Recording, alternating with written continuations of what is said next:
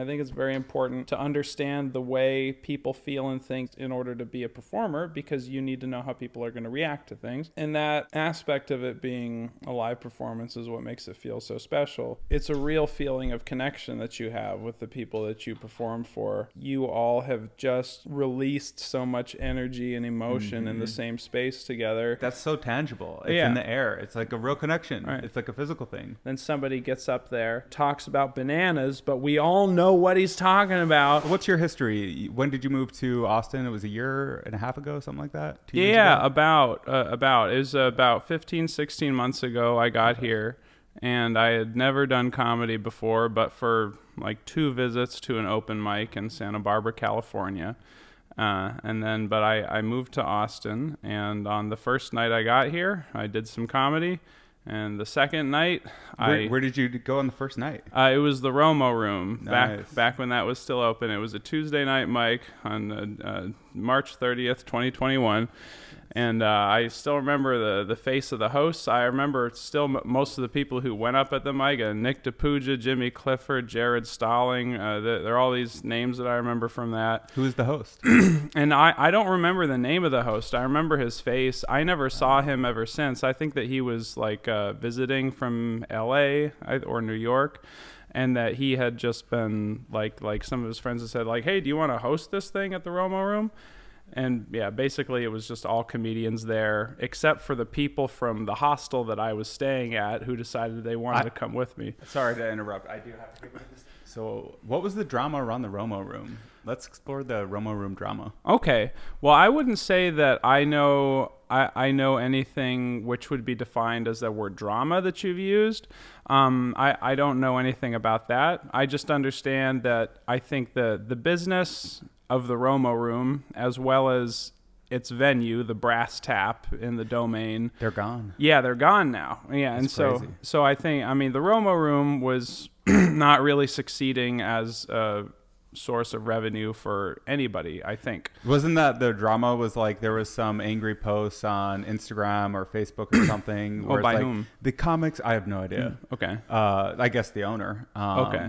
That the comics weren't paying for food or weren't buying drinks, and they were like bringing in drinks. I never saw anyone do that. Yeah. I did well, see I- never saw anyone bring in drinks. Although I do, although I do remember hearing one time when I went in there, someone just kind of like uh, passed the word around. It's- It was the host or somebody was like, "Hey, just have to let everyone know that if anyone brings in a drink, we're totally done uh, forever. So let's not do that."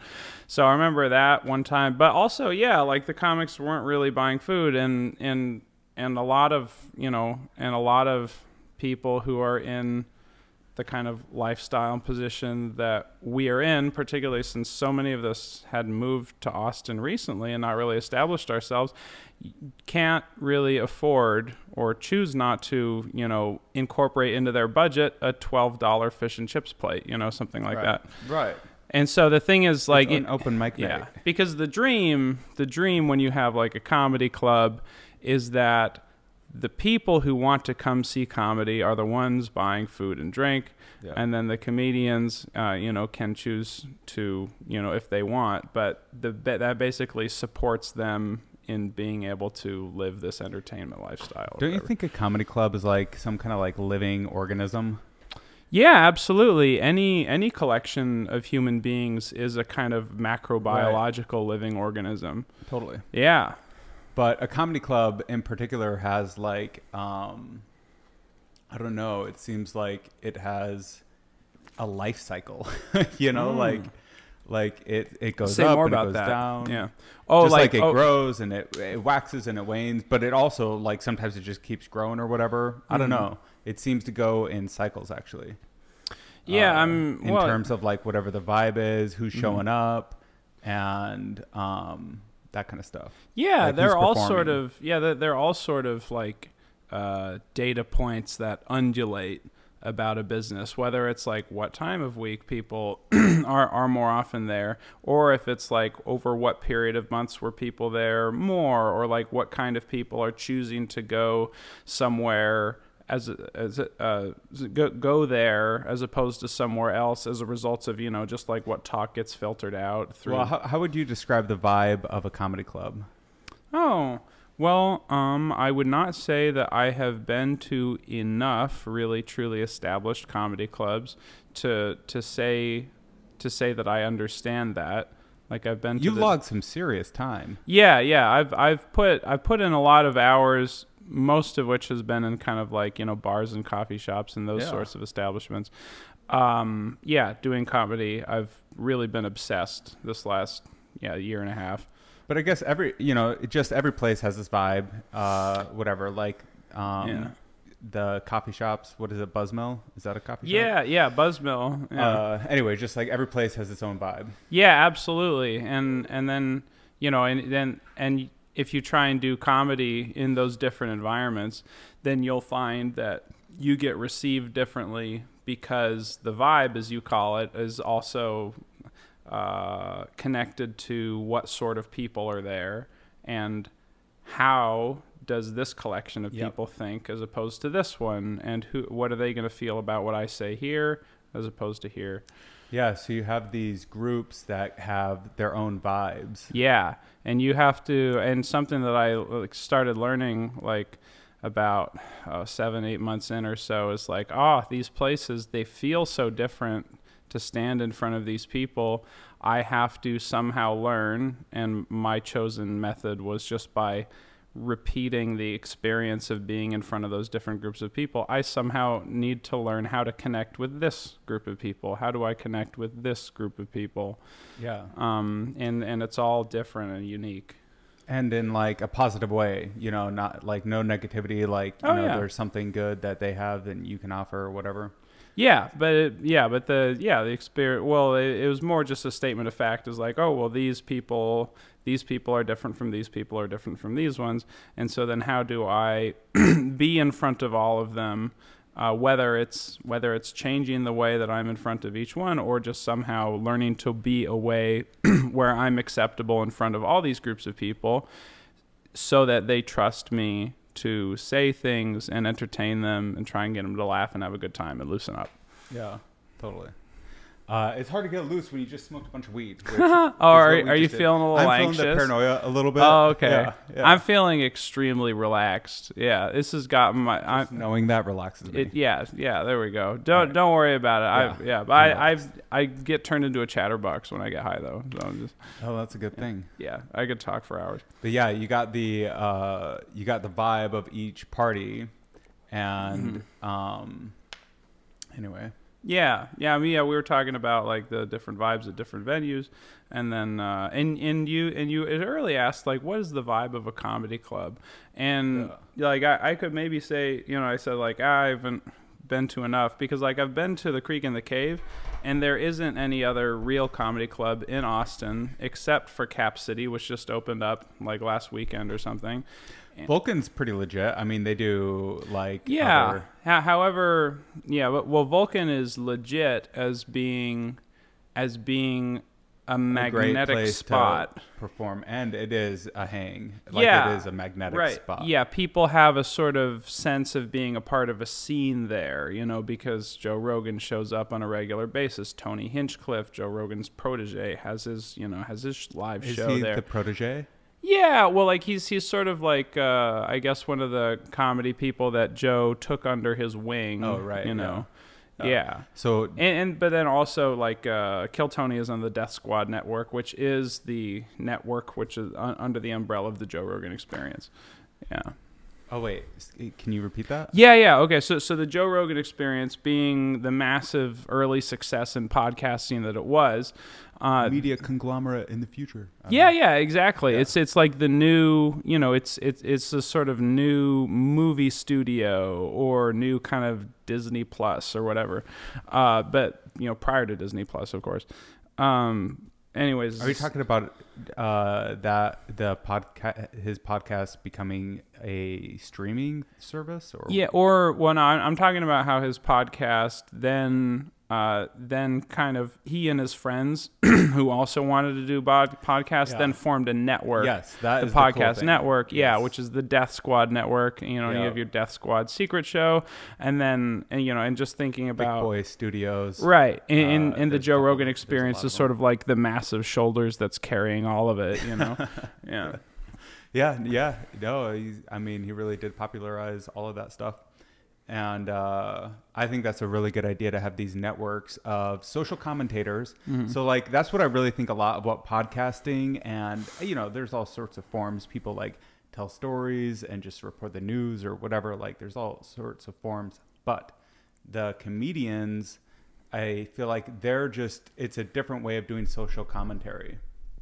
Because don't you think that's like a lot of what comedy is? Is like, here's the world. Oh, you know, yeah. through my eyes. Yeah, I was listening to a Sebastian Maniscalco special the other night, which is 116 minutes of him going, "I just don't like the way people act these days." You know, he's, yeah, he's, I was at the grocery store. You know, he starts complaining about people in the line at the grocery store. You know, yeah, he, he was like, you know, if you're gonna invite a guy over to your apartment, be ready for the come over. When I invite a girl over, I'm like, hey, what do you want? Diet Coke? Yeah, well, Diet Coke, sparkling water, milk. I got it. Yeah. Beer?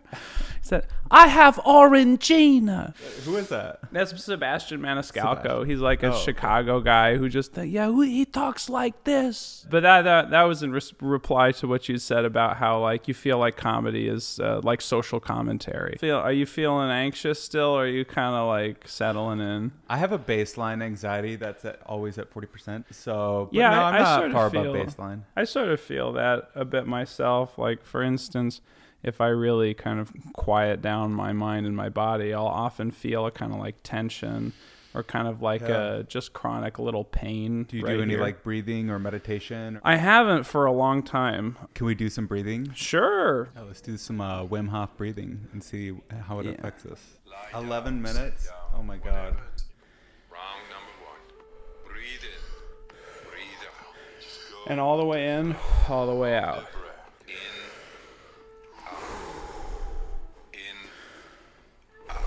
Dog's like, what the fuck are you guys doing?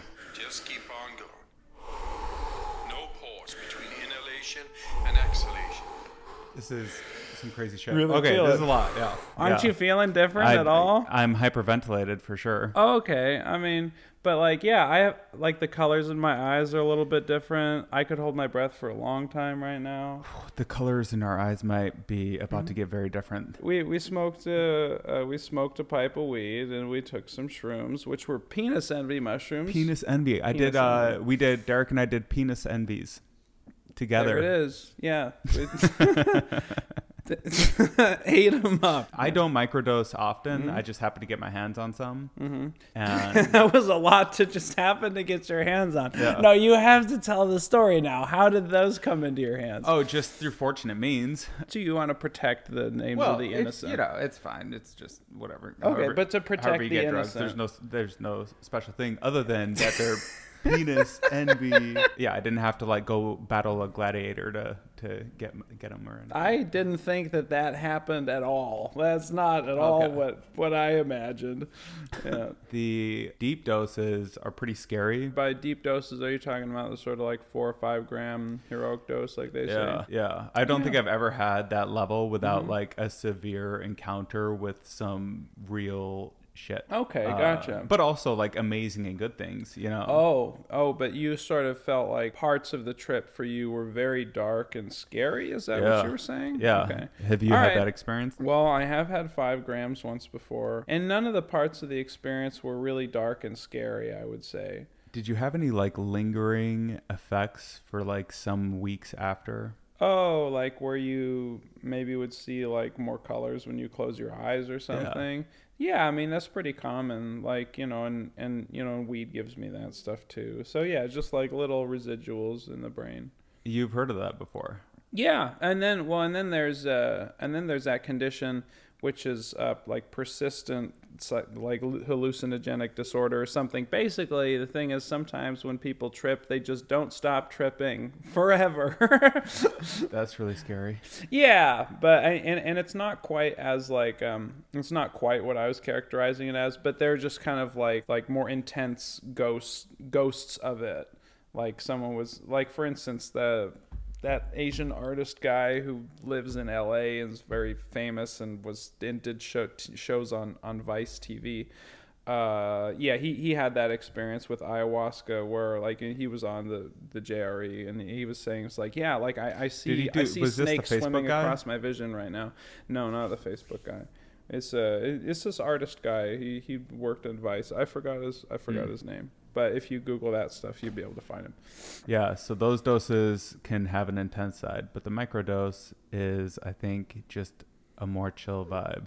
like the levels of tripping for mushrooms, as far as I understand it, is like between half a gram and one and a half grams or so. That's where that's where you don't really have a lot of psychedelic effects, but your vision will become sharper. Uh, you'll sort Yeah. of yeah have uh, you have kind of a little bit enhanced vision, um, uh, and you don't really feel any different. After that, like two to four, uh, two to three and a half or so, is uh, like everyone becomes kind of sexually aroused Yeah. and then yeah and the you know and and the people just kind of be like ah just kind of horny uh, but but then also you'll have some some visuals to it but then the th- four to five and above that is supposed to be the one which like really I don't know why they call that. That you want to know why? You have to have like a heroic Yeah. effort just to get through it. yeah Honestly. yeah I, I- yeah I, i'm I, I could believe that like i've i've never had like an intensely an intensely dark psychedelic trip but i What's the most you've taken? um oh five five grams at You've had time. five grams. Yeah, And it was all pleasant the whole time. Yeah, it was basically not. I mean, like when when I went to the grocery store, like I was telling you before before we went on air, uh, when I went to the grocery store, like it felt kind of like it it like I looked at the fish counter and the fish counter looked like a nightmare because it's like all these dead fish are looking at me. Uh, but but it wasn't this kind of like oh my god it was more this sort of like ah well that was I'm trying to imagine what that is like. A bunch of dead fish looking at you.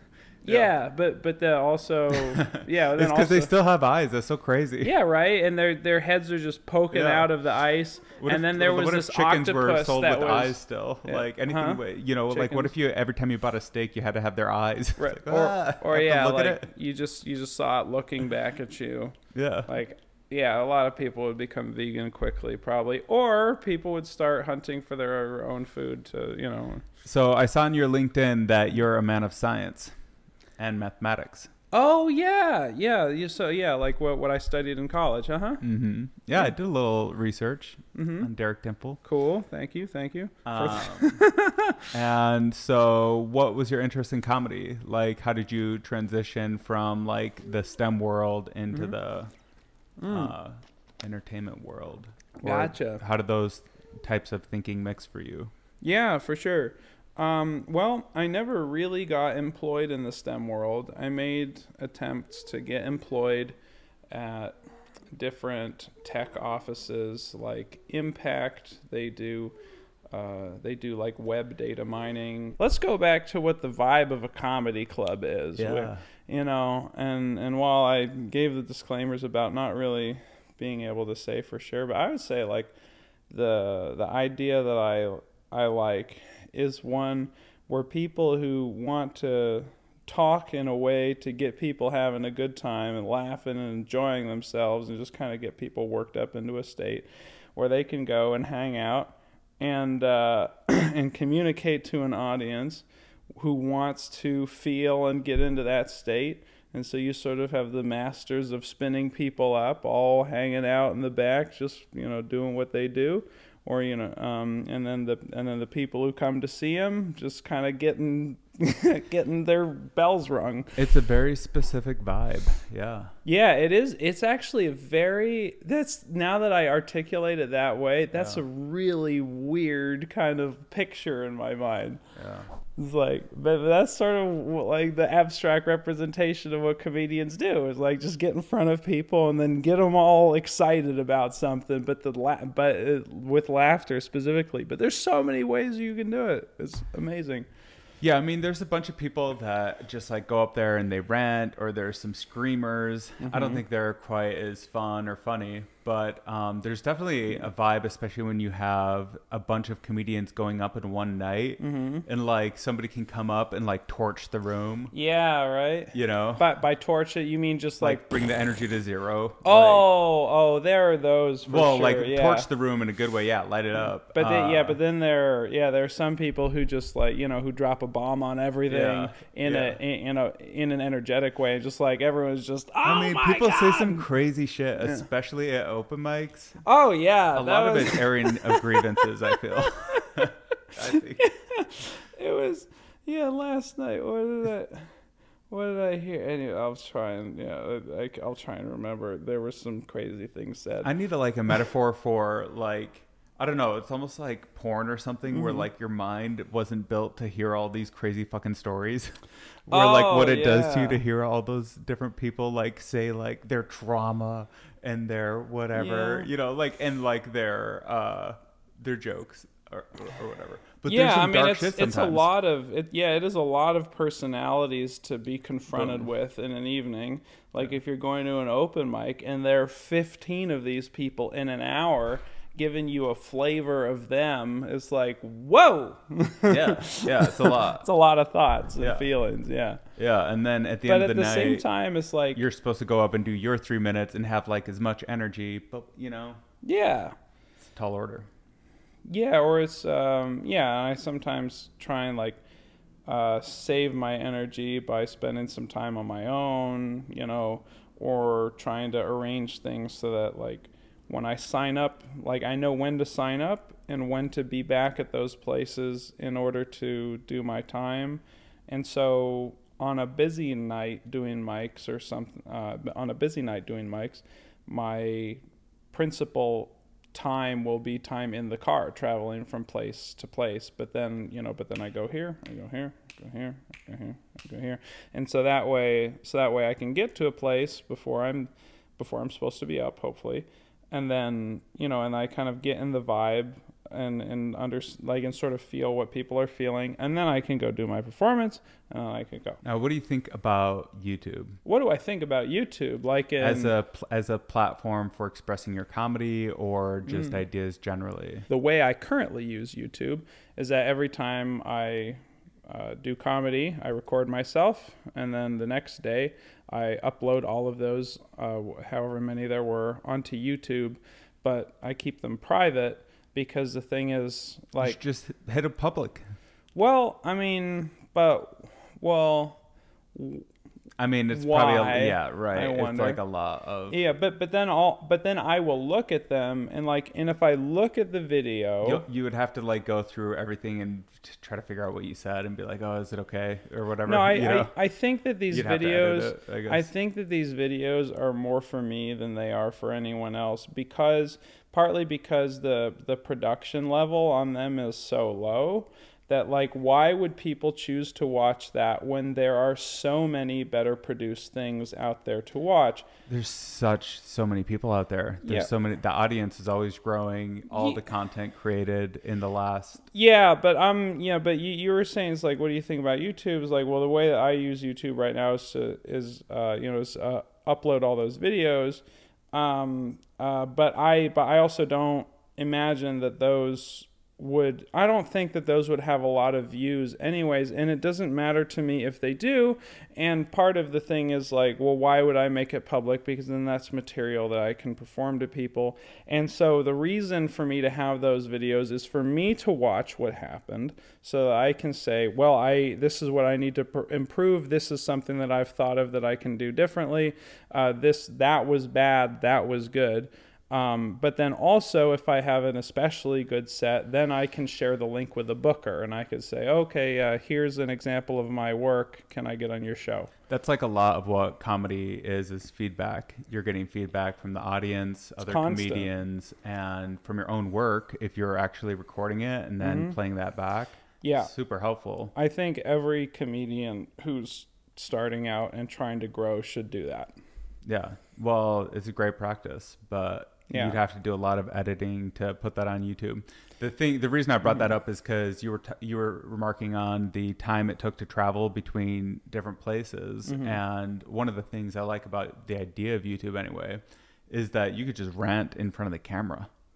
You know, like the time to Oh, audience like is you can- zero. Yeah, that that's right. Like you could literally set up the camera, Yes. talk about something, yes. upload it, and you then can people get can get the watch. idea out there. Right.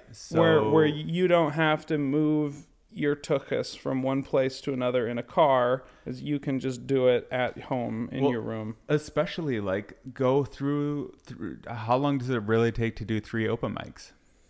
Oh, I mean that's usually pro- uh, at least three hours time expenditure right there. Right. Yeah, and the thing is, yeah, and so so then if you have a thought which you feel comfortable communicating like to an empty room, but like to a camera, then you know it, that's that's different from It's stand up different, comedy though, 'cause you don't have the you know, and the thing is, yeah, so like if you wanted to do Bill Burr's podcast, like you know, to to a camera, with basically like his ranting and stuff like that. That's what people say it is. Um, but if you He's wanted a practiced mind. yeah, but what I'm saying, yeah. So like, if if you wanted to do, if you wanted to do that concept, you could, but that's not stand up comedy, because stand up comedy is that conversation between the audience and the comedian that you were talking about. It's that feedback mechanism. Yeah, absolutely. It's- shaping like the live. It's a game of ping pong with two parties. Yeah. You know, one party is composed of a lot of people. Yeah, Yeah.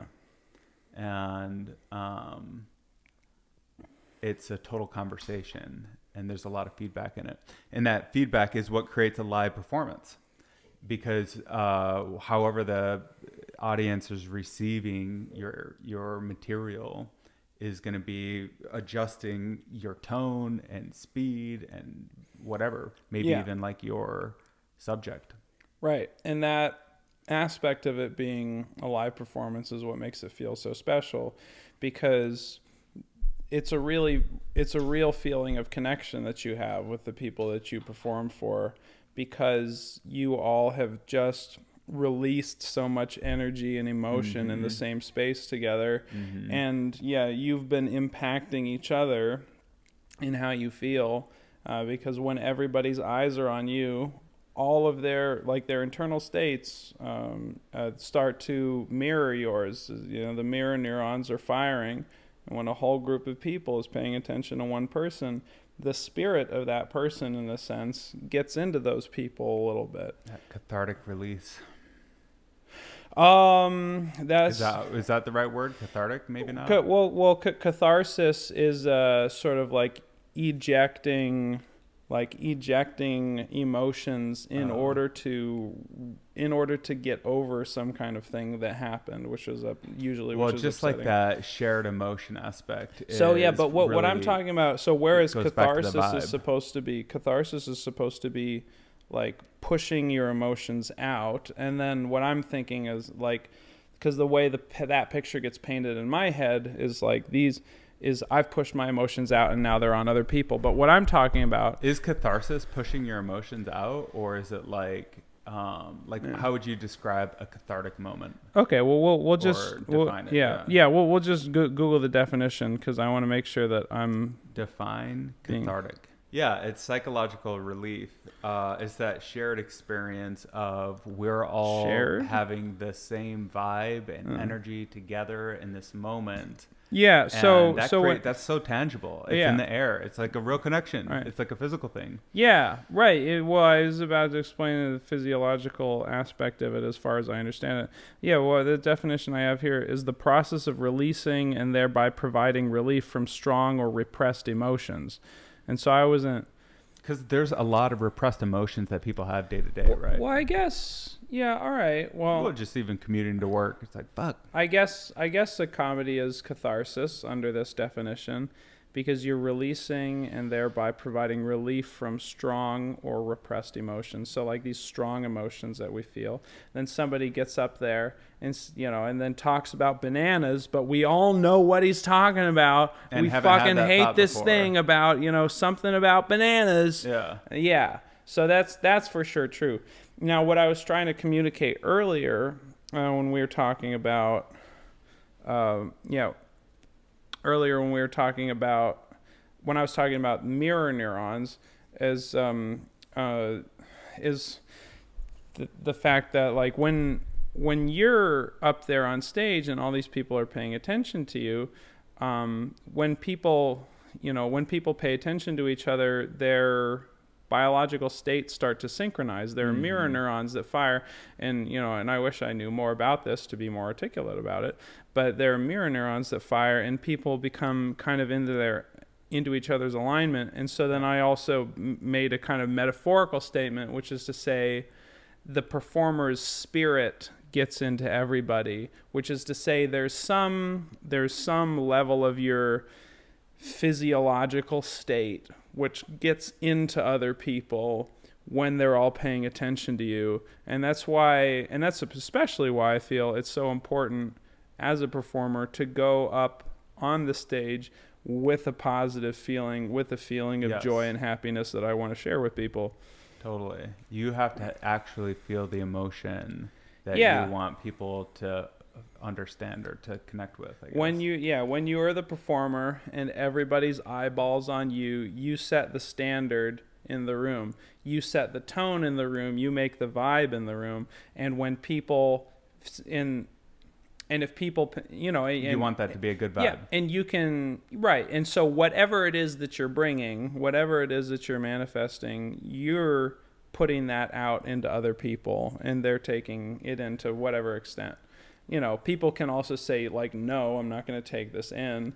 And that's when your audience is disconnected from you. But the more connected they are to you, the more they're taking in, like, ah, drinking in who this person is. And it's the same experience as like it's the vibe of a comedy club or the vibe of a group of comedians or you know whatever you call them a network, uh, one of those um, podcast networks. Um, each thing has its own vibe, but everything has a vibe. Probably every system has a vibe. It's just like whatever it's. Uh, right. Well, whatever we eventually define vibe to be. yeah. because it's one of those it's one of those ghost words right now where it's like it's this sort of it's a word but it's a non-word because everyone knows what you're talking about but nobody really knows in strict in a strict sense what it is Yeah, that's what's so cool about. Um, I think one of the cool things about language is it's always evolving. So like the young kids always have some new thing they're saying that the old guys don't know why it's cool or whatever. And Right. um, there's just this or Things whatever. Like there's just this constant evolution of language. And I think a lot of it is because we come up with words and articulations that we don't always understand what they mean, and we're trying to like figure it out or whatever. And in that process, we create entirely new words and entirely new, and we deprecate old words, right? mm-hmm So, like, I think they call that, there's some kind of treadmill. There's a word for that.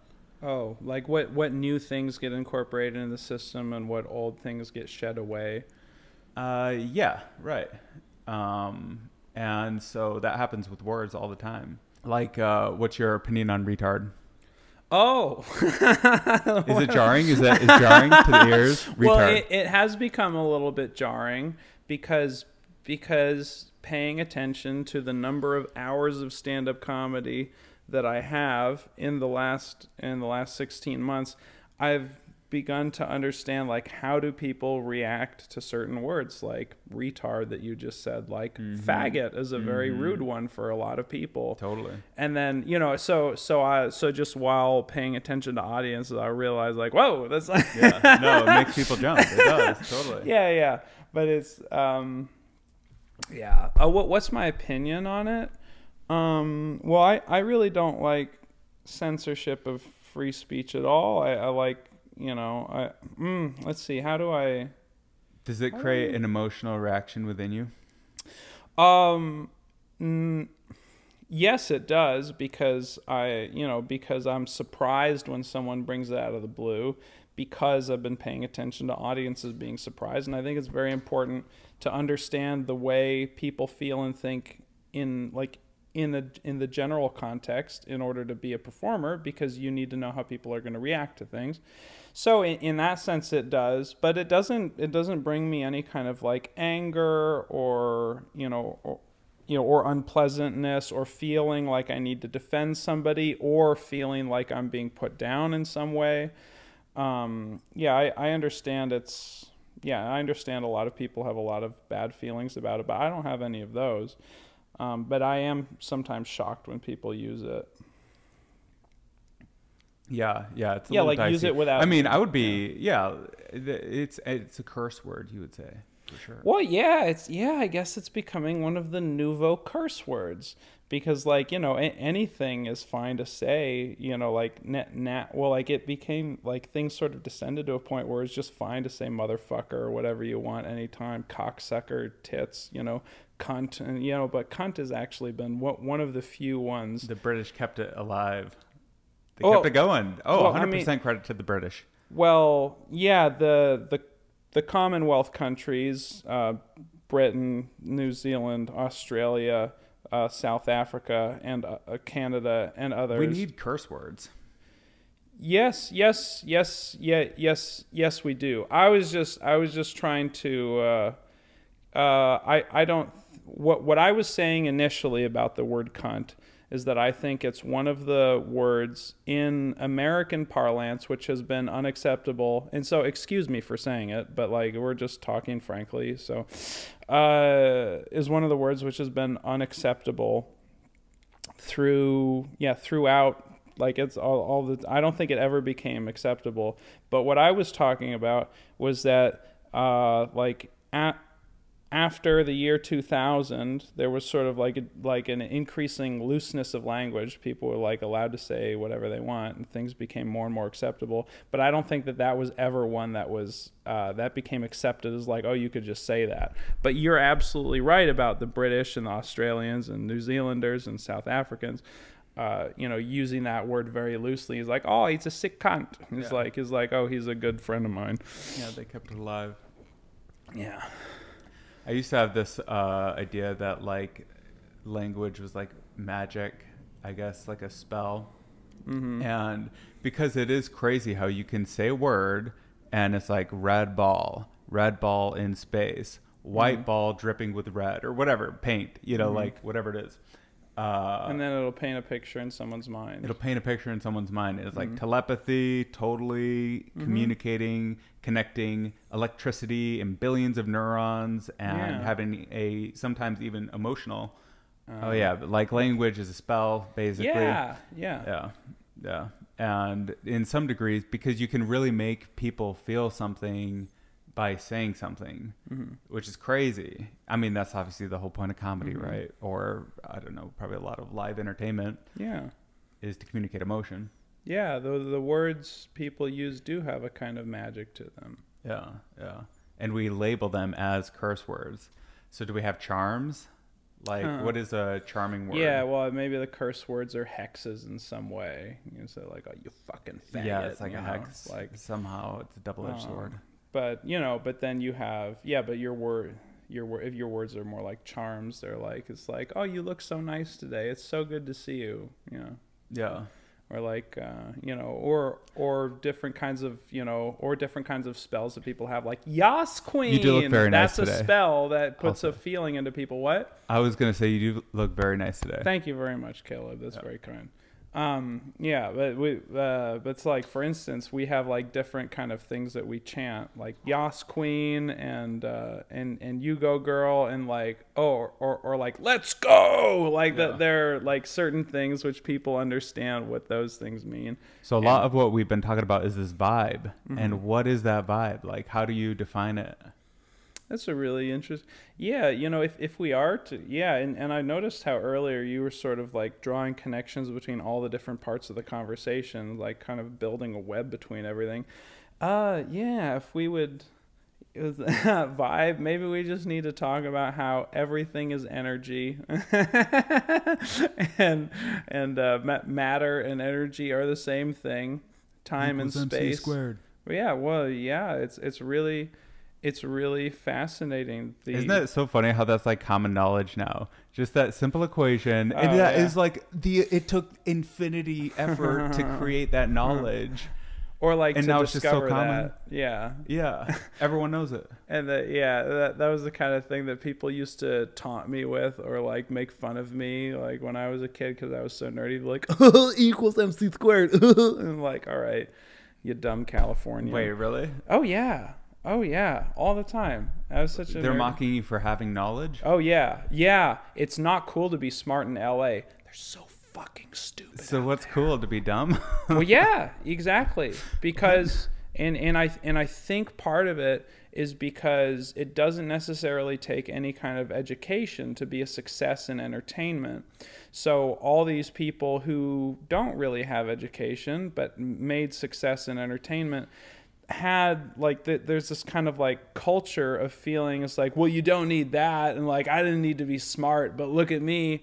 And and and and I think it's a I think it's a really dumb and fucked up attitude because just because you were a success without education doesn't mean there's nothing that it has to offer you. And you're a fool and you know and and a, and an ignorant fool at that if you really think that. And there are many people in Los Angeles who, who do and Who think that an education has no value? yeah, or or like you know, or or who think that, um, you know, yeah, or who who who th- yeah, who just who just downplay. Well, so how much of school do you think is socialization versus education? Just I this is I know we're getting deep in there, but Uh, that's that's just a big. one more. We can go one more thread. Like I Come would- on. Yeah, no, we. Uh, yeah, I, we were Yeah, th- talking We've about got a stack things. of like uh, four. All we right. can get let's get twelve. We can get twelve going. You crazy bastard. Shut up. Okay, fine. All right, education and socialization. So the social aspect I think is probably the most fundamental aspect of school because it is the most fundamental aspect of human beings. How are human beings together? Because human beings being together is the only purpose for human beings because we die on our own. If a baby is not touched by anybody, it dies, even if it's given all of the nutrients and, and everything that it needs. It's so funny. We all have the same information. We all have the same facts. Uh, I'm gonna, well, anyway. Mm-hmm. Yeah, this, yeah, go uh, for it. Yeah, yeah. Uh, Yeah, but I'm- we all yeah. have the same information. We all have the same facts, Fine. and it's uh, um, yeah, it's, it's just been something I've been thinking about recently. hmm Is What What is the thing you've been thinking about recently? how everyone has the same ideas. Does anyone have a new idea that's their own? Probably a lot of people do, but like a lot of I think I have an idea that nobody people- has had before. Do you want to hear this one? A hundred percent. Okay. Is um, all right. So I was, Do I hit this first? uh, sure, why I'll not? help the idea come out. Um, yeah, right. I, I, I need to think about what kind of background I need to explain. I had a very religious background, um, you know, so like the Bible was very important. I had some very bad experiences, which caused me to move further away from that area in order to, you know, in order to keep myself straight, in order to protect myself. Um, and but I am also very interested in the Bible as a piece of history and something which has come out of our shared human history. And I think I figured out this is so that this is so stupid to say that about it. But I, I think that the story of God in the Bible is really the story of our collective experience as human beings. And whatever, and, and, God, that word Yahweh, Elohim, can be interchanged with words like culture and society.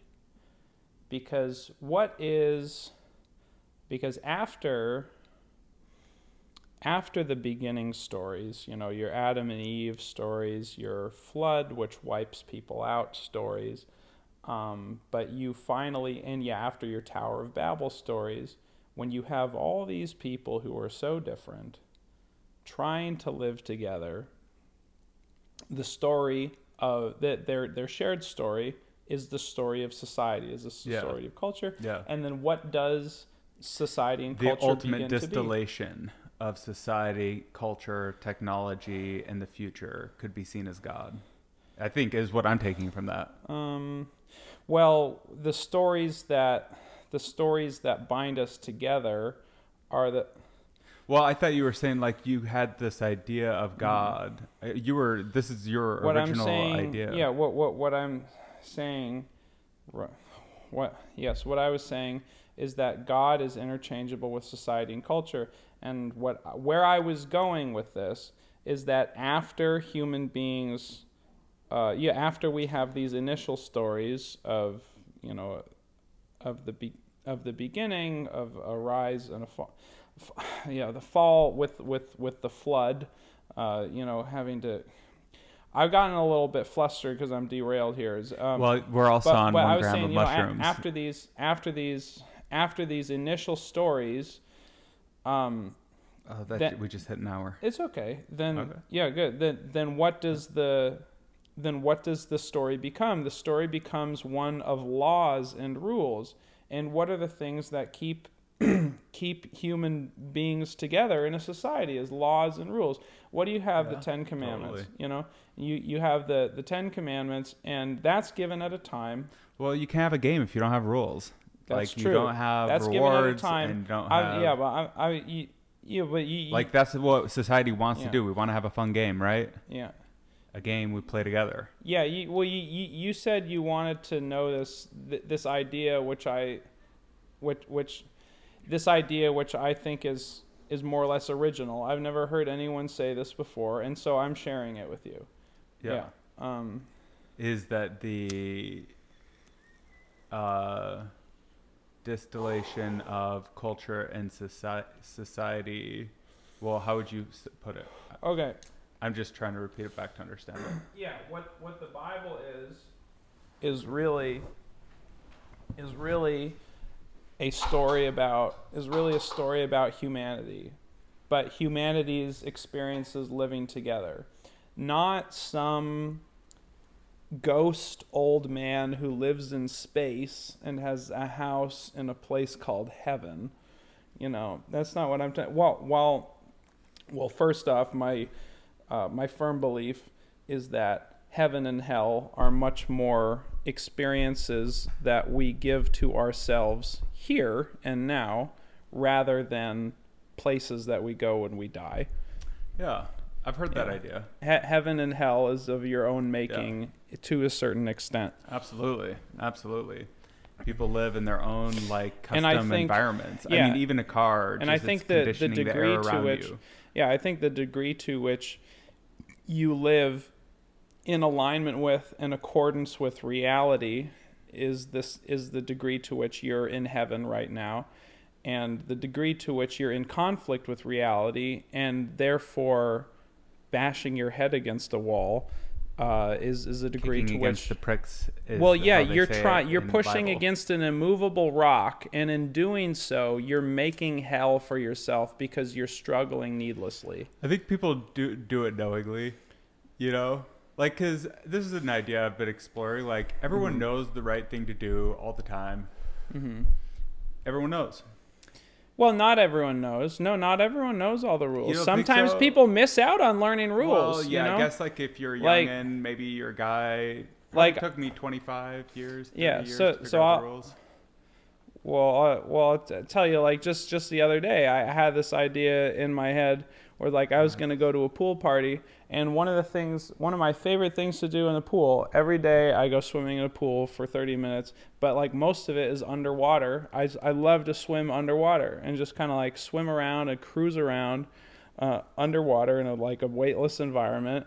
And then I realized, like, oh, that's not an acceptable thing to do at a pool party because people are generally at a pool party to like stand around in a pool. And if you're cruising around underwater, people are going to think you're just checking people Why not out. just enjoy your cruise? Wait, why checking them out? because if you're like if you're like s- swimming around underwater people are get, like especially if there are a lot of people in the pool they're going to think like oh what's he looking at which is underwater Oh, I didn't catch that you had visors on. No, no, no. I'm not Goggles on. saying no, no, no. I'm I'm not saying I I'm putting goggles on in that Y- context. You think people would say like, "Oh, what's he looking at down there underwater?" yeah, no. D- don't you think that people would think it would I- be a, I a- don't know, I a social faux pas? It would definitely be a social faux pas. I don't think that's necessarily why. I think they'd just be like, "What is this weirdo swimming for?" Like, you know. well, I mean, why not? Like, it feels so good. Maybe to that'll swim. be what they But say. that's my no personal. idea. yeah, but but but it's not like. But but you don't think that people would be thinking that like someone is checking them out underwater if if he's How if he's the only one underwater? swimming in the pool? But you can't see anything underwater. what? You can't see anything underwater. Yeah, no, I Unless mean, you have no, you goggles, can but see. even then you can see, yeah, like, a but couple, it's it's uh, blurry, but you can feet, see feet. underwater. Like you can Ah, sort of yeah, see. you can see pretty far actually with goggles on. Yeah, well, like okay, so with goggles for sure, but even if you're without goggles, like you can still see, you can still see stuff underwater. It's blurry, but you can still see. I don't know. Like, how do you find a penny underwater? Oh, Gotta be pretty close to that penny. gotta put goggles on. Yeah. Yeah. All right. Well, maybe I'll think about. And also, what is the angle? Like, you're checking them out from above? Huh? Oh, well, like, no, if, if you're underwater, usually people's butts are underwater. All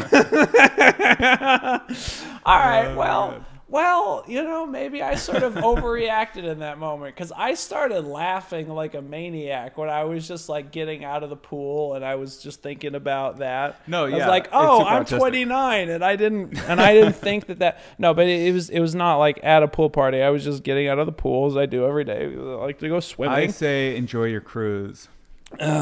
Well, I mean, not at a pool party. Like you're not gonna just, you know, un unless it's unless it's one where like people are, no, or like it's just everyone's making themselves happy doing whatever. But there is just like a social weirdness when somebody breaks conformity. Yeah. So, did you say you've spent time in Asia? Mm-mm. Oh, okay. Europe. Europe. How about you? Been to Asia? Did you say? I've never been to Europe. Mm. Um, I have been to Asia, and Did you say it was very, like Thailand or uh, Vietnam for a couple months or something? uh, Japan for a couple of weeks. Japan. Okay, cool. and uh, it's a very conformist society, Yeah. but they have a lot of order, and you know it's a trade-off. Mm-hmm. So Yeah, I think there's some really fabulous things. That, yeah, right. But you're saying there's there's a give and there's a take, and you have certain benefits from people being on the same page. Uh, however, there are certain uh, le- like you Right. feel less free. trade-offs. Yeah, Yeah. sure. If everyone has to be the same. What and if everyone has to be the same, yeah, Yeah. because there's like a common denominator, Yeah, that's always like a baseline. You know that that was that's another thing. So we were t- so we were talking earlier about what I feel like is a kind of hypocritical. Oh yeah, I was talking about the something I don't like about Los Angeles, which is this attitude that you know that to be smart is uncool because you don't need that to be a success in entertainment. Well, suck my dick, all of you people um, who think that way. Uh, I can't believe people would really think that. no, it's they- such a shallow they- idea. They really do, and it's gross. Um, but but I but I was also shocked when I lived in Los Angeles, right? And so like I lived in a very wealthy uh, part of Los Angeles, which I think means that I was surrounded by.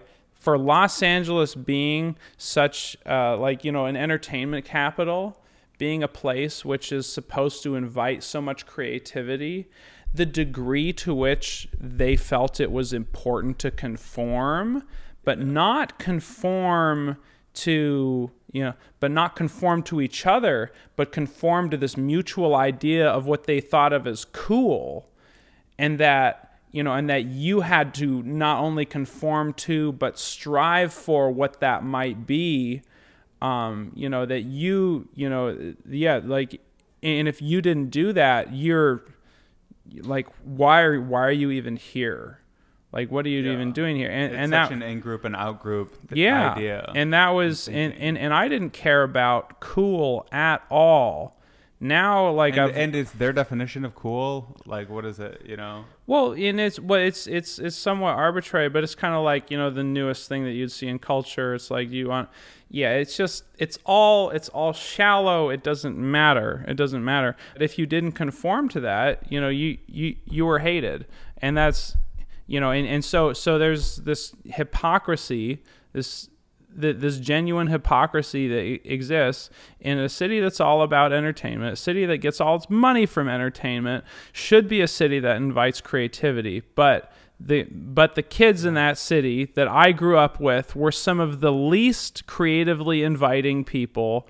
Were so they that were, were some of the most conformist people, and just just just the worst in how they were like constantly telling me, "Oh well, you know, if you wore if you wore contact lenses, uh, you'd be cooler." Like God. if you you know if you didn't wear glasses like that, you know, we would like you better. If you didn't think it's that like way, you'd be yeah if if your you know if your shorts came below your knees you know like instead of having your shorts up here if they came below your knees it would be cool. Like but but but you're just Well, you, you know, some things you, you look facts, but- dorky. Like why are you wearing crew socks? It's like so my mom fucking bought for me. Yeah, yeah, that was a phase. People were wearing those uh, high knee socks. No, I I, was not wearing socks up to my knees. That's crazy. I was wearing sort of like mid mid calf socks. Like just you, you know what a crew sock is, right? Yeah, well, Yeah. no. I mean like it goes it goes a little bit higher than this, but they're generally white. You know? Yeah, that's the new trend. No. No, it's just crew socks. They've Well, the point you were forever. making that was so interesting is Uh-huh. that uh, there's this hypocrisy in the entertainment industry, uh-huh. Which is totally interesting. Well, there, there's a hypocrisy. totally there's hypocrisy in the culture of Los Angeles. I'll say that. Well, And I- that- yeah, which I is know, that- I don't know. Yeah, pe- is that it should be inviting of people who are creative, but it's extremely conformist. And these conformist people are trying to conform to this idea of being cool, whatever that is. Yeah, so that was my problem with it. Is like, okay, so first of all, it's like whatever their definition of cool is. Yeah. But they do have uh, a pulse on the culture, or the culture has a pulse on them. Like anyway, like, they're yeah, but up. you what this, this is actually a little concerning to me. You do know what crew socks are, right? uh, now I do. After you explained All it right, to we me, gotta Google this. shit. it's like an expression. So, like, what do you think of that uh, pop culture? Like, what? Were, I don't care about pop culture one bit. I don't care about what's popular, what's new, what like is you know I I'll, I'll watch it and actually some parts of it'll be interesting. It's like oh that's really that's really interesting visual style or something. That's a really cool combination of these elements of culture which haven't been brought together before. But I don't care. Ah, who cares about who cares about today's news? Yeah, like uh, somebody said. I said that with so much contempt. So, I kind of agree that like the news is like kind of so dumb to pay attention to because it doesn't really contain that much of the truth. Mm-hmm. Like so much of our understanding is built over time. If you're gonna take the, in the news, it should be as a distillation Yeah. over the course of like three months. You know, like Yeah. here's It what we was figured kind of- out over three months. Oh yeah, in the sort of sense that like you know history can't be written right after it somebody said- because in order to understand it, you have to understand some of the deeper things about the context of those events, in, in order to try and put them in their proper perspective. And researching the context of events is something which takes time. Yeah. It's like a sort of investigative kind of detective work. But then by the time you put those things together, then you're ready to say something about it. Yeah, it helps to be informed. It's history at that point, yeah. Uh, What do you mean is history? Oh, like it that those events are history at that point. Right. Because you've They're taken enough time to understand what the whole picture was, and then you can put that out there as a story, which is history. Yeah. Yeah. It's kind of cool how like how, how history is so, a sort of self-defining field of human inquiry because people are so interested in the things that happen because things happening are what gives us emotional stimulus. So whether it's uh, whether it's when someone smiled at you the other day or when the Capitol riots happened, like these are all moments in history which we've been impacted by. And that's what's so cool about stand up is you have that emotional stimulus Yeah. live But from other people. Even if it's just like four other guys in the room, that's Yeah. live feedback. Yeah. That's live I thought it was so funny a moment ago when you were saying like uh, yeah like who cares about today's news but then i was also thinking about like somebody watches two guys talk shit you know in front of a tv it's like it's like ah we're talking shit about the news but here we are Well, that like, was a bit I wanted to make was time. like somebody said that news is the first draft of history, and I was like, who reads the first draft of anything? Ah, yeah, hell yeah. Like, why? I like that thought. Yeah. That's funny. That's funny. We did it. that was the most awkward high five Yeah. ever. Fuck yeah, Yeah. we're having a blast. That's uh, Yeah. two intoxicated These mushrooms individuals are good, attempt too. to have a high five. Talking about history and like what it and and the way it defines itself by the process of making it.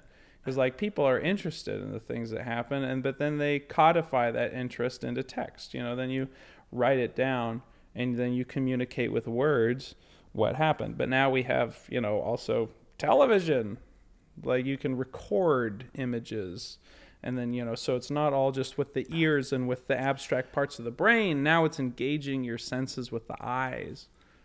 So there's all you know all kinds of footage and like you know shit that you see like of this like it's it's a re- like a recording of an animal that like just made you giggle. It's like this this cat behaving. It's like well that's Yeah. also cat behavior. Yeah. Like what what the heck else does that mean? Why does it make me laugh? This thing that happens. What's, what's your definition for vibe? What is the Uh, vibe? the vibe is what we're all feeling. Okay. Yeah, sure. Right. In in any given context, like what is the parts of us which are in you know, In which are yeah, which are synchronized. And then uh, you know, and and that depends on the number of people, the situation, you know, and then but then sometimes you get like a whole bunch of people in one area all feeling the same thing. Like if someone gives a speech and then you know whether it's an inspiring speech and everyone ah or if it's uh you know or if it's a speech to incite anger and then it could turn into a riot it's like but just people It's together energy, though. Yeah. yeah Damn. Yeah, it's crazy how much energy can be expressed in words, and you can just like yeah boost up a crowd. You know. right like sam kinison probably like the craziest recorded performance i've ever seen i didn't even like it that much i haven't seen enough like i, I need to see see more of him Do you I, think you I to heard him on it? the radio sometimes he made me laugh what Don't you think that when you watch other comedians, they kind of get in your head a little bit? Well, that was the whole point of what I was saying earlier. Is like that that the, uh, you know, that the performer in the room or the host of the yeah. room Boom. sets sets Totally. the tone, and uh, yeah, and then people's and people, uh, yeah, and and people start to mirror Yes. what's going on inside of you. While or the first person to order a drink in a restaurant, for example. oh, you know, like if you say, "I'm gonna have water," everyone's like, "Oh, I'll also have water."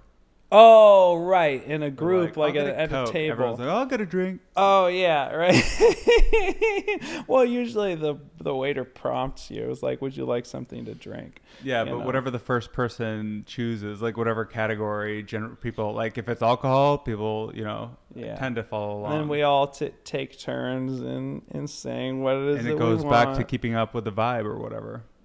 Yeah, I mean, yeah, just what whatever people are doing together is. um yeah, that's such a that's such a broad term to try and define, though. Oh my God, yeah, how could you even put it into words? The vibe. Or, or like or like what that was so funny for someone to, to look at me so seriously and ask that question like the vibe, um but yeah but like what what people are doing together what people are feeling together it's like so that's such a huge because that's like the gee, you're you're asking to define the whole human experience like Yeah, people, yeah. people let's- together What are all the ideas? I don't know. Is it too crazy? to- I think, think I heard you said. I feel like I feel like I'm being like held up against the wall. It's like tell us. Tell No, us. I don't know. Yeah. No, if you have, if you have No, any no. I well, I was on it. just I was just saying about the impossibility of the task of defining this, and then you're saying like, yeah, what are all the ideas? And I'm like, I don't know if you can put that into words. I think that might be bigger than words. People's experiences together. That's so huge. there is like this shared experience. There is this like Mm-hmm. shared vibe, And what I'm curious about, one of the things is like, what is the vibe of Austin? What is the vibe of Austin comedy? What That's is a- the that's a cool uh, question. versus LA comedy versus New York comedy Yeah. versus anywhere else in the world comedy? Yeah. How could we? Right. Well, how okay? Well, how could we define that? But all right. Well, let's just take the first of those questions that caught my attention as like as a fun subject for conversation. What is the vibe of Austin? That's a very interesting question. I don't think I. Oh man, I don't know if I'm qualified to say, but I really well, just what's your opinion? I, I think I think like allowing people to do as they wish to and express themselves the way they want to within the boundaries of what's acceptable by society. But all of the other fake rules that don't exist, uh, or that yeah, all the other fake rules that people make for themselves in their little clubs and groups and things, like well, we don't really adhere to those, and I think that that is a big part of the idea of what the city of Austin has agreed to do together and that idea keeping Austin weird. It's like, well, you just do however you want to be. And but it's also about growth. Like Austin has been growing, Oh, sure. a growing community for Yeah. forever. yeah, and you have a lot of uh yeah, and you have like a lot of people in the tech space moving over here from all kinds of different places, but especially California. Yeah. Yeah, I think people come here wanting Yeah. to grow whatever.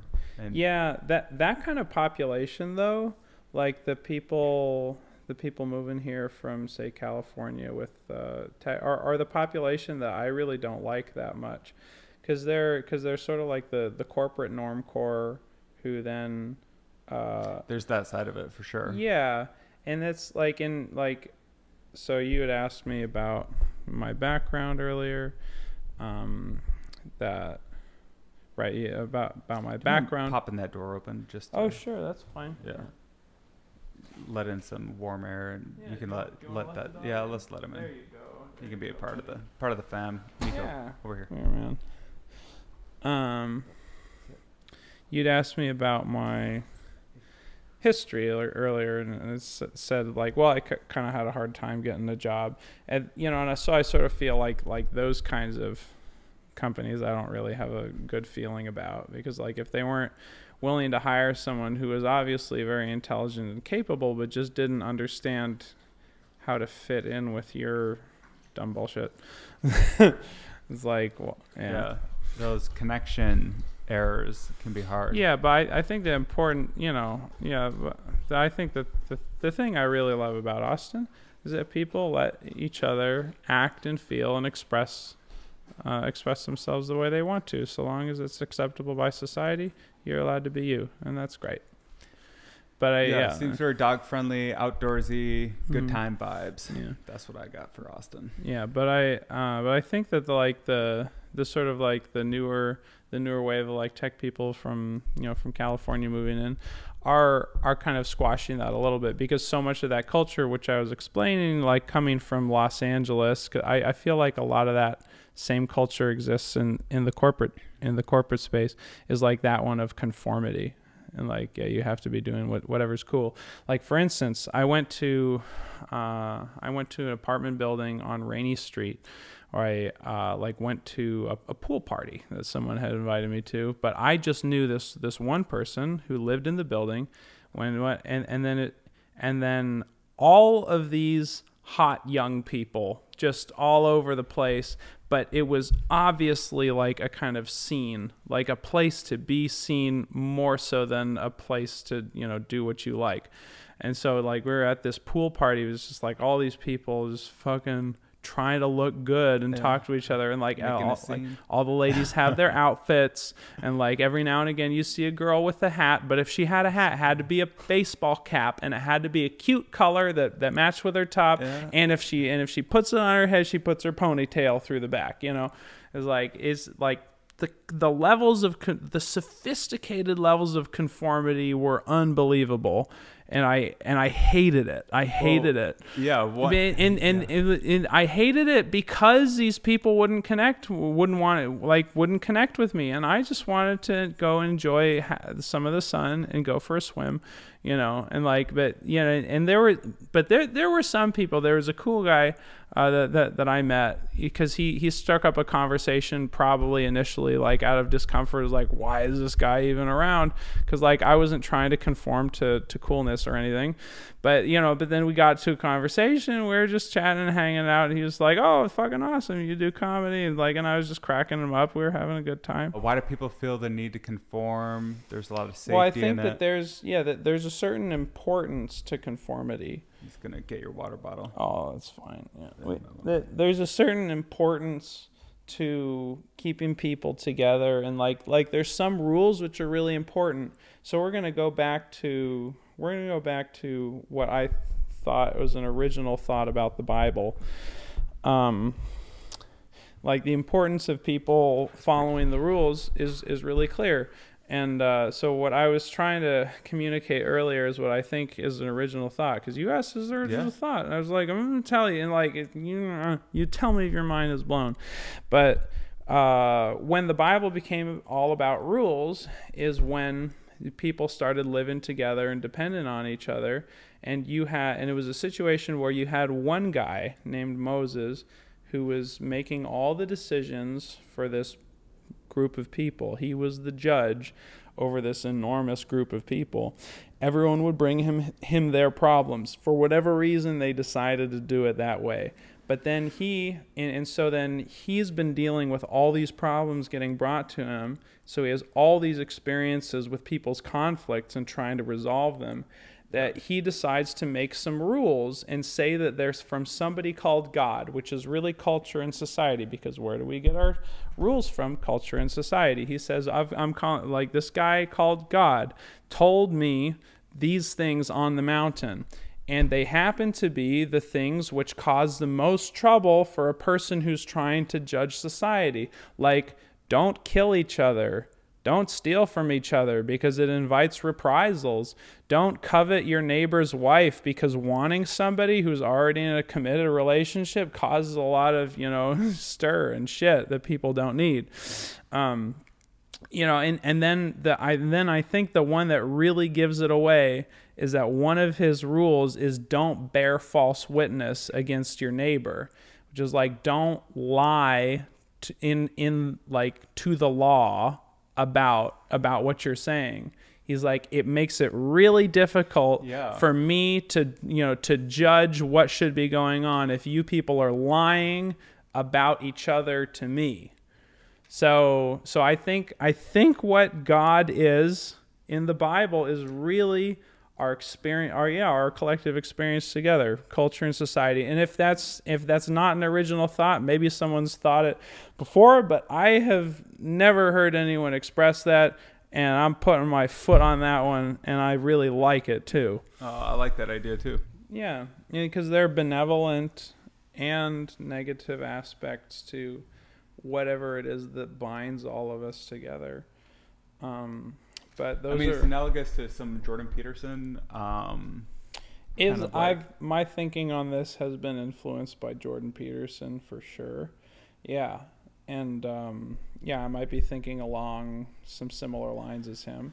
So it's interesting how, like, it goes back to this idea of like an original idea. Even is that even possible, or are we always just building on these ideas? Somebody has it. Oh, what about this? What Mhm. about this? What about this? And in Yeah. that way, we're like really going into the unknown. I would say it's both.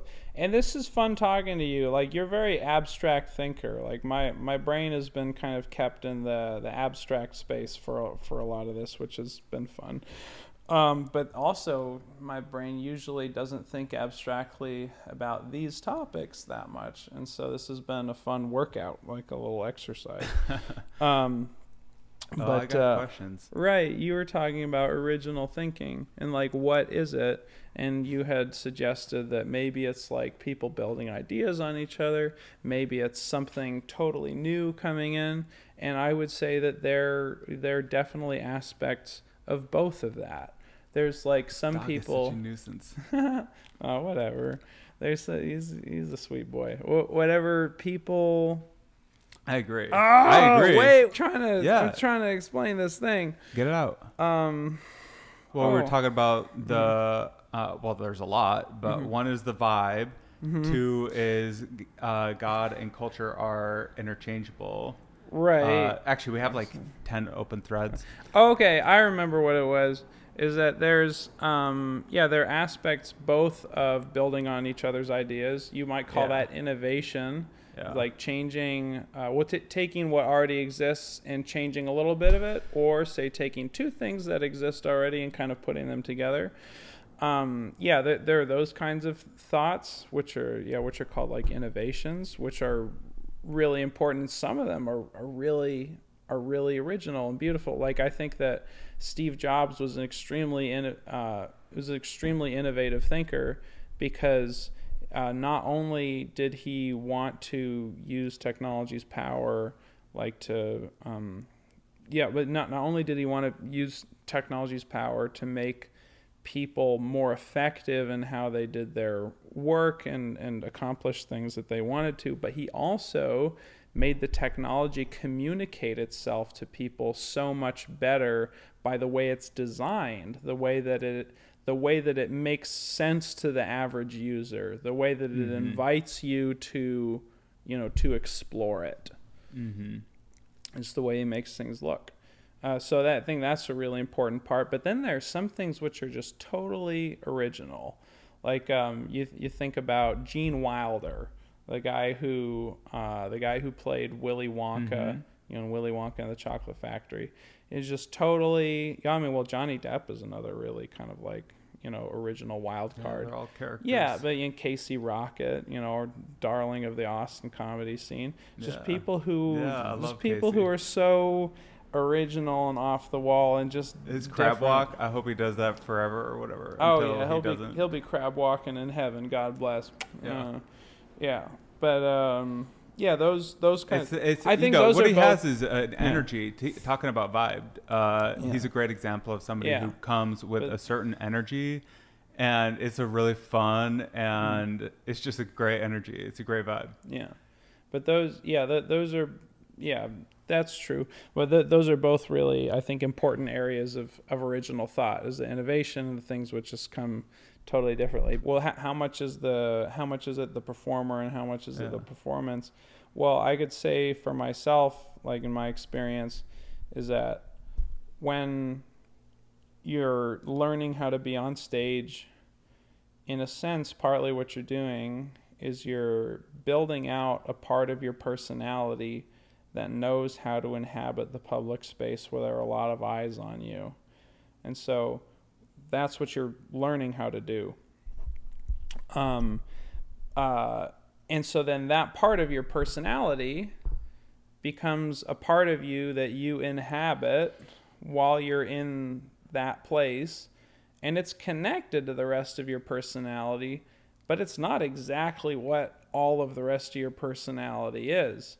And then you know and, and then as that as that becomes more developed and sophisticated this part of your personality which you are birthing as a result of being in front of people and communicating yourselves to them then hopefully like that will start connecting itself over to you and it's not just this thing which is dangling or completely separated but But it's a persona. you yeah. know but hopefully something that which also connects to your genuine personhood in a way that's very you know in a way that's meaningful Yeah, yeah, and you have like a work persona, and that's Oh, just such yeah. a great way to describe it. Yeah, that's Uh, one of those things that I hate so much. Is like the work persona. Yeah, coffee Oh, guy or whatever. Anyway, is- like what's the It's what's the one of the perso- reasons why persona? I've left so many of the jobs that I've been at because there's just this like accepted duality in people. It's just like, well, I'm just deciding to behave in this way because it's time to, you know, yeah, but follow all the rules for work. I in think it makes people do it. feel comfortable, so we can all fit in and do the same thing. You know, like I really think that's like a, what a lot of Okay, maybe that's is uh, about. okay. But just- you made it sound like a very positive thing, though. right well, I agree that Mm-hmm. it's annoying. It's important for us to feel comfortable together, right? Yeah. And I think that is very important, right? Yeah. Because if someone's trying to be a little bit too different, uh, then that is something which like causes people to feel uncomfortable, you know. And so I think it's important to look after how people are feeling, but then also if you feel a certain way, you know, try and yeah. yeah, see what you can do with emotions. that. yeah, totally. Yeah, LA is not the place for it. Austin is the shit, in my opinion. Yeah, that was another thread we had of uh, Austin. So, do you think that uh, same hypocrisy exists in Austin? I kind of feel like it's like Hollywood 2.0. Sorry, well, Austin. I would say, Sorry. having been in Austin, at least like there's an underlying Mm. thread of it. I'll throw Yeah. that idea out there. an underlining thread of what? Hollywood 2.0. Oh, like It's like the, I'm gonna move here. the way that some people are choosing to approach it, maybe, but I don't think I've met a single person in this city who's like, I'm gonna move here and I'm gonna be the fucking shit, man. And if they were, I wouldn't want to be around them. Um, Well, I guess it's not even cool to mock because it's Mm. just like this. Uh, it's part of what creates progression. Is people being Um, like, we're gonna have this really growth mindset, and it comes with like you know maybe some narcissistic people, but uh, you gotta you gotta have you know Well, both I'm- sides. I'm not sure if well, I'm, I'm not sure if I totally know what you're talking about, or if I, uh, you know, or or or if I feel that way. But but we were talking about, we were talking about Austin, and you see, you sort of felt as if it was some kind of like Hollywood 2.0, and I. I didn't even know what Hollywood 1.0 means. What? But you said it. You Yeah. said it. Oh, whatever. You're just throwing words together I'm so just throwing it out there. irresponsibly. Oh, Jesus. it's, you know, it's fine. we'll find the holes along the way. I don't even know what Hollywood 1.0 means. What is Hol- well? We were describing it. Hollywood 1.0. Well, first of all, you were saying there's a lot of conformity, Uh-huh. and Oh, then yeah. that creates a lot of inauthenticity in the conformity. Okay. I Uh, see what or you're saying. hi- uh, it wasn't that. It was hypocrisy, Mm. which I guess is uh, inauthentic as well. yeah, right. It's uh yeah, But- when well, yeah, but although conformity isn't totally inauthentic because you're talking about the importance of doing doing as each other does so that we all feel comfortable. That's real important. Well, but I think you're you were saying the hypocrisy was more tied to like we want to have art and culture and all this great expression, but if you express Yeah. yourself, then But it's not yeah, that's right. discouraged. But really, you can only express yourself in the limited In bounds ways, of like or- what, yeah. yeah. right. And I'm like, well, eh. yeah. you know, who cares? I mean, one way But to think of it is, is that it's an elaborate system that proves some knowledge that you've spent time and I don't know. It's kind of like jargon. Like, Mhm. what is the point of jargon? Well, a little bit to communicate that you understand how to communicate technically Mhm. in that sphere. You know, like, or even a local parlance, or like the Mhm. the the common language of Yeah, uh, right. Austin comics or whatever, Or yeah, or right. New York or Every LA culture has its own deviation Yeah. on Yeah, yeah. language. Yeah. Yeah, what people are saying sometimes. yeah, like that word, the vibe. There's like Yeah. that. That that belongs to a The particular part of culture, very big part of culture, which is kind of weird. Like where where exactly does it? f- Where exactly does it? have its fingers at like this word the vibe? Like how many people has it touched? How many people know who it says? And like if you're to try and map that on human beings it's like well huh yeah but but that that word belongs to a subculture too. Yeah, yeah, and just to tie off on, on the hypocrisy part, um, it is so funny how they're encouraging the wrong thing. Like what they ostensibly want is more art and culture and all these things, but that is that comes from what's new and different and mm-hmm. on the outside and fringe. You know, like that doesn't come from what's happened. That's come from what's never been. yeah And so to have real new culture you're creating something. I mean, a lot of Hollywood is derivative, honestly. Like a lot of movies are just repeats of other movies or whatever. So Right, and you're yeah, you're being, but I think that you're making a really salient point about the hypocrisy is you know is that they're not willing to accept something that's more like on the fringe, or um, you know, but Yeah. the fact is that like everyone who's a human being is deserving of some kind of understanding and compassion and respect, no matter who they are. yeah, dude, the vibe it's impossible to capture, but it's uh, it's culture. Culture is God, hmm and culture is also a little bit dual and fake and um, hypocritical. Yeah, hypocritical. That's yeah. and that's fine because There's a lot you of beautiful whatever. things about culture too, though. You know? But what what is it going to be like? Everything perfectly right? Like Mhm. nothing is that way. Yeah, but I I feel like I've had a I've had a pretty massive struggle with uh you know with with broader culture and broader societies like you know haven't but I've I've also learned how to know, try and learn how to person be a person who's acceptable to others and someone that other people want to be around and you know just Yeah. God bless us all. It's a struggle just to be a person. Yeah, well, to be a person in society, because you have your id, you know, or like you have your all your impulses and desires and wishes, you know, getting crushed down by the super ego, which is all the shoulds and oughtn'ts and all the rest of it. I never And so learned that just get- technical. Was that is that Freud's Yeah, well, like, this is way of separating the mind? Yeah, this is what one one of the psychological ways of understanding uh, who a person is.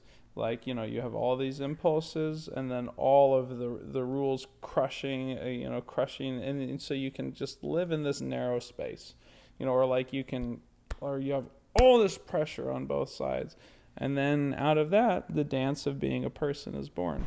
Yeah, and that's actually the coolest part is when new stuff is created Yeah, from that dance. Yeah, you feel, yeah, you, you felt some some fun new creations from the dance of life lately.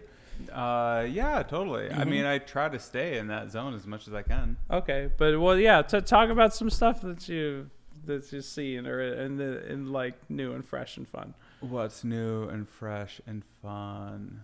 Uh, I mean, for me personally, Mhm. I don't know. I I'm exploring uh, social media in a Mhm. new way. That's pretty fun. It's just like any new uh, thing that you're trying to understand Mhm. creates a lot of uh, new connections in your mind and a lot of parallel thinking.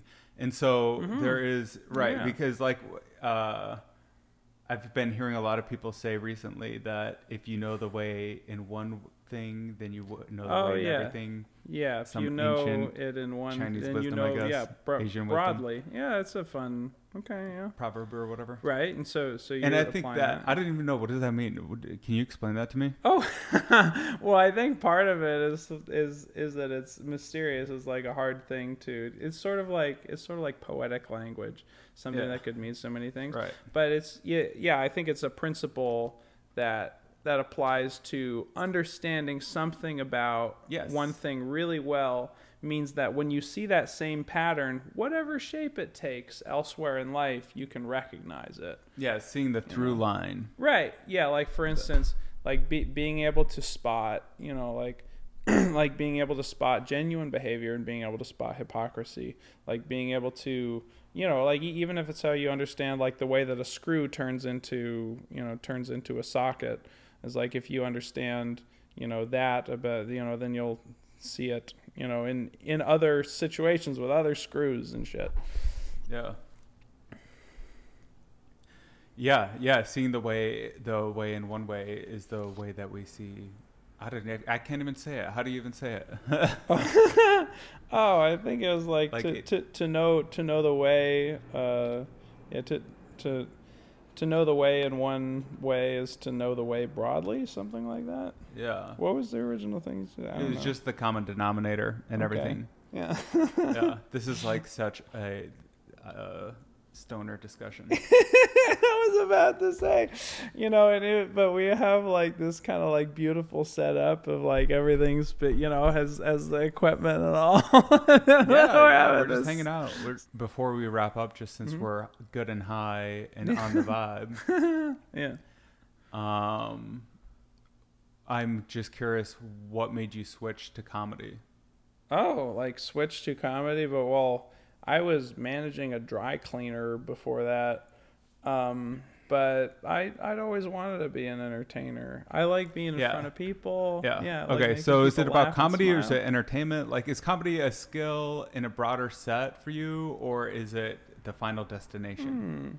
That's Well, what I- I'm I curious love comedy, about. and I'm trying to per, uh, pursue success in comedy. But just like yeah, but just like anything, it's connected with other things, and something I've been learning about since I've been trying to learn to be a comedian by going to open mics is learning how to be an entertainer, because that's a that's a more Yeah, fundamental. How do you like be appealing to people? Huh? Basically. Yeah. Mm-hmm. Well, and entertain and inform and educate and Right, whatever well, and- is stimulating. Right, whatever it is you want to put in the world by grabbing energetic. people's attention, that's entertainment. Yeah. Um, and so I've yeah, so so that's a much more broad. It's a much more abstract concept than comedy. Comedy has more rules to it, and like it's you know that is. So I don't know if that's what the final destination is for me, uh, because the because the fact is that whatever you're doing in life, like where where wherever you see yourself succeeding, are areas that maybe you should lean into more, and then the other areas like okay, we'll take that away, and then you know whatever skills you want to work on. Whatever seems to be working for you, then you go towards it. So I don't know exactly. I think that's how everyone lives. They just kind of like lean into what's working. Right, exactly. Yep.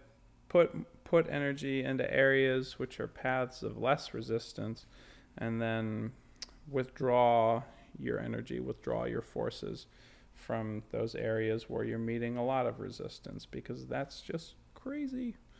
Well, yeah, yeah. It's like how does a plant find sunlight? It has to move and twist and Yeah. wind and Mhm. eventually find the nutrients. You got it, man. Yeah. Yeah. That's uh, yeah, it's really cool to like watch the watch the time lapse videos. Fucking vibe. it's such a funny thing to say. you don't think so? What's a funny thing to say? Oh, I just like fucking vibe. Uh, well, yeah, no, that's a lot of what we've been talking about and experiencing. there we are. I think we had a great me- meandering conversation. Yeah, absolutely. We've really We got to distill the knowledge into a lot somehow because it was so roaming. yeah. How do yeah, we distill it? Sometimes I mean I I I could kind God of go on and on a bit. What? Yeah. Yeah, did you I I thought that was I thought that's a that's an original thought. Yeah. And I hope that either the viewers of the, the you know the viewers of this podcast or wherever it goes out, I Into hope the annals a- of history. Yeah, that's a cool. I I think that's a. I think it's true, and so as a result of it being true, I would hope that it would stick in people's brains. That you know, whatever. Yeah, God is culture. That, All right, that's a great way to sum it up. Thanks Okay. for coming on, dude. I love it. I love it. yeah, heck yeah. All right, Appreciate thanks, it. Thank you. Yes. All right. See you guys.